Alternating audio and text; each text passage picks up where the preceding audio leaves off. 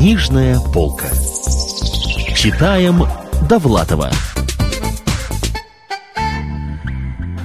Книжная полка. Главы из книги Сергея Довлатова «Наши». У микрофона Олег Челап.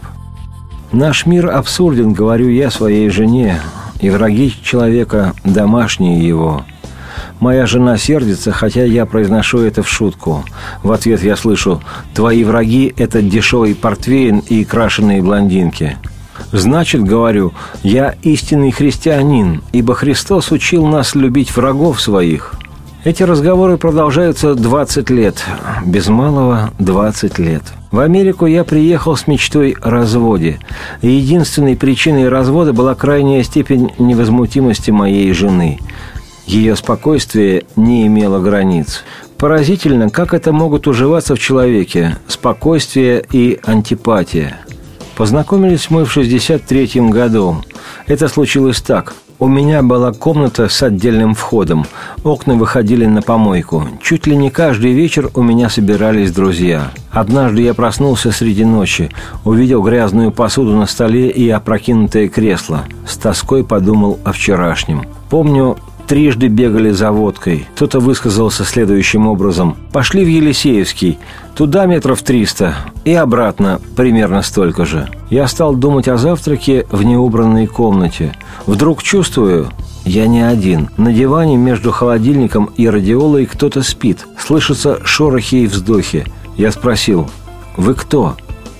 «Допустим, Лена», — ответил неожиданно спокойный женский голос — я задумался. Имя Лена встречается не так уж часто. Среди наших знакомых преобладали Тамары и Ларисы. Я спросил, каков ваш статус, Лена?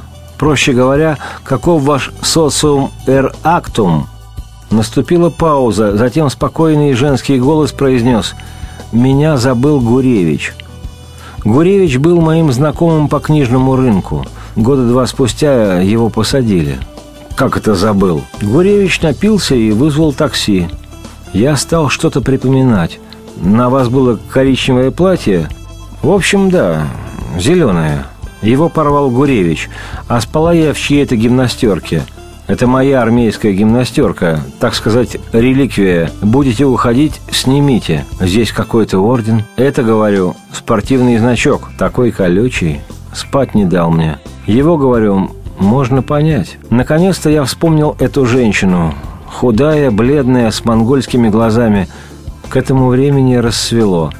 «Отвернитесь», — попросила Лена. Я накрыл физиономию газетой.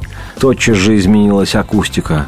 Барышня проследовала к двери, судя по звуку, надев мои вельветовые шлепанцы. Я выбрался из-под одеяла. День начинался странным и таинственным образом. Затем неловкая толчья в передней, полотенце вокруг моих не очень тонких бедер, военная гимнастерка, не достигающая ее колен. Мы не без труда разминулись. Я направился в душ – После душа в моей жизни наступает относительная ясность. Выхожу через три минуты. Кофе на столе, печенье, джем, почему-то заливная рыба.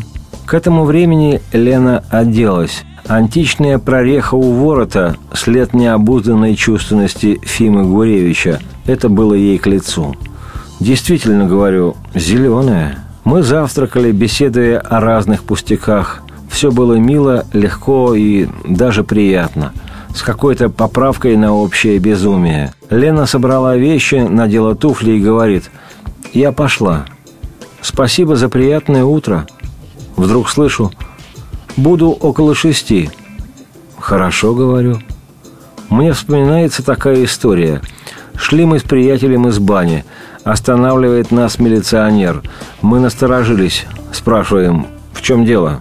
А он говорит, вы не помните, когда были изданы «Четки Ахматовой»? В 1914 году. Издательство «Гиперборей», Санкт-Петербург. Спасибо. Можете идти. Куда? Спрашиваем. Куда хотите, отвечает. Вы свободны. Меня поразила тогда смесь обыденности и безумия. И в этот раз примерно такое же ощущение. Буду, говорит, около шести, а у меня было назначено свидание в 5.30, причем не с женщиной даже, а с Бродским. Далее банкет по случаю чьей-то защиты. Звоню, отменяю свидание. Банкет игнорирую. Мчусь домой в такси. Надо бы, думаю, вторые ключи заказать. Жду. Приходит около шести. Раскрывает хозяйственную сумку, а там консервы, яйца, хек. Вы, говорит, пока занимайтесь своими делами, а я все приготовлю. Тут у меня дикое соображение возникло. А вдруг она меня с кем-то путает? С каким-то близким и дорогим человеком? Вдруг безумие мира зашло уже так далеко. Поужинали. Я сел заниматься. Лена вымыла посуду, включила телевизор – Телевизор у меня два года не работал, а тут вдруг заработал как новенький. Стал я замечать какие-то перемены. Над умывальником появились заграничные баночки. В моем шкафу повисло что-то замшевое. Возле холодильника утвердились короткие бежевые сапожки. Даже запах в квартире изменился. Наступил вечер.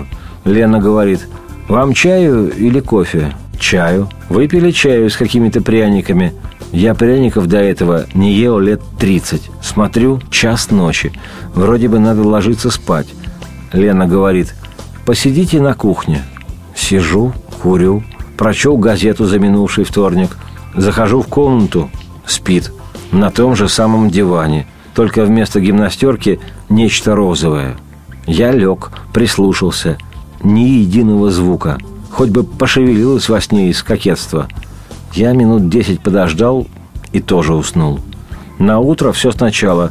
Легкая неловкость, душ и кофе с молоком. На этот раз, говорит, я задержусь, буду после одиннадцати, так что не волнуйтесь.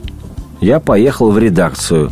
Оттуда в бар Союза журналистов. С какой-то шведкой познакомился. В гостиницу меня звала. Все повторяла «Казак, налей мне русской водки!» Друзья на подпольный концерт собирались авангардиста слушать. Причем авангардист довольно необычный, если можно так выразиться. Играет на виолончели лежа. Короче, множество соблазнов. А я домой спешу. В мой сумасшедший дом опаздываю. Вечером я дождался ее и сказал, «Лена, давайте поговорим. Мне кажется, нам следует объясниться. Происходит что-то непонятное. У меня есть несколько щекотливых вопросов. Разрешите без церемоний?» «Я вас слушаю», — говорит. А лицо спокойное, как дамба. Спрашиваю, «Вам что, негде жить?» Барышня немного обиделась. Вернее, слегка удивилась. «Почему это негде? У меня квартира в дачном. А что?» Да ничего, в сущности. Мне показалось, я думал... Тогда еще один вопрос. Сугубо по-товарищески. Тысячу раз извините. Может быть, я вам нравлюсь? Наступила пауза. Я чувствую, что краснею. Наконец она сказала, «У меня к вам претензий нет». Так и сказала, претензий, мол, не имею. Наступила пауза еще более тягостная для меня – она-то была полна спокойствия, взгляд холодный и твердый, как угол чемодана. Тут я задумался. Может, ее спокойствие выше половых различий? Выше биологического предрасположения к мужчине? Выше самой идеи постоянного местожительства? И последний вопрос. Только не сердитесь. И если я не прав, забудьте. Короче, есть одно предположение. Вы случайно не работник Комитета государственной безопасности. Мало ли, думаю, человек я все-таки заметный, невоздержанный, довольно много пью, болтаю лишнее, немецкая волна меня упоминала. Может быть, представили к начинающему диссиденту эту фантастическую женщину. Тут уж, думаю, она раскричится. А если прав, тем более раскричится. Слышу, нет, я в парикмахерской работаю. И затем, если вопросов больше нет, давайте пить чай. Так это все и началось. Днем я бегал в поисках халтуры, возвращался расстроенный, униженный и злой. Лена спрашивала, «Вам чаю или кофе?» Мы почти не разговаривали, лишь обменивались краткой деловой информацией. Например, она сообщала, «Вам звонил какой-то Бескин» или «Где тут у вас стиральный порошок?» Мои дела ее не интересовали. Я тоже не задавал ей вопросов. Безумие приобретало каждодневное, обыденное, рутинное начало. Ну или формы. Мой режим несколько изменился. Поклонницы звонили мне все реже. Да и чего звонить, если откликается спокойный женский голос? Мы оставались совершенно незнакомыми людьми. Книжная полка. Читаем Довлатова.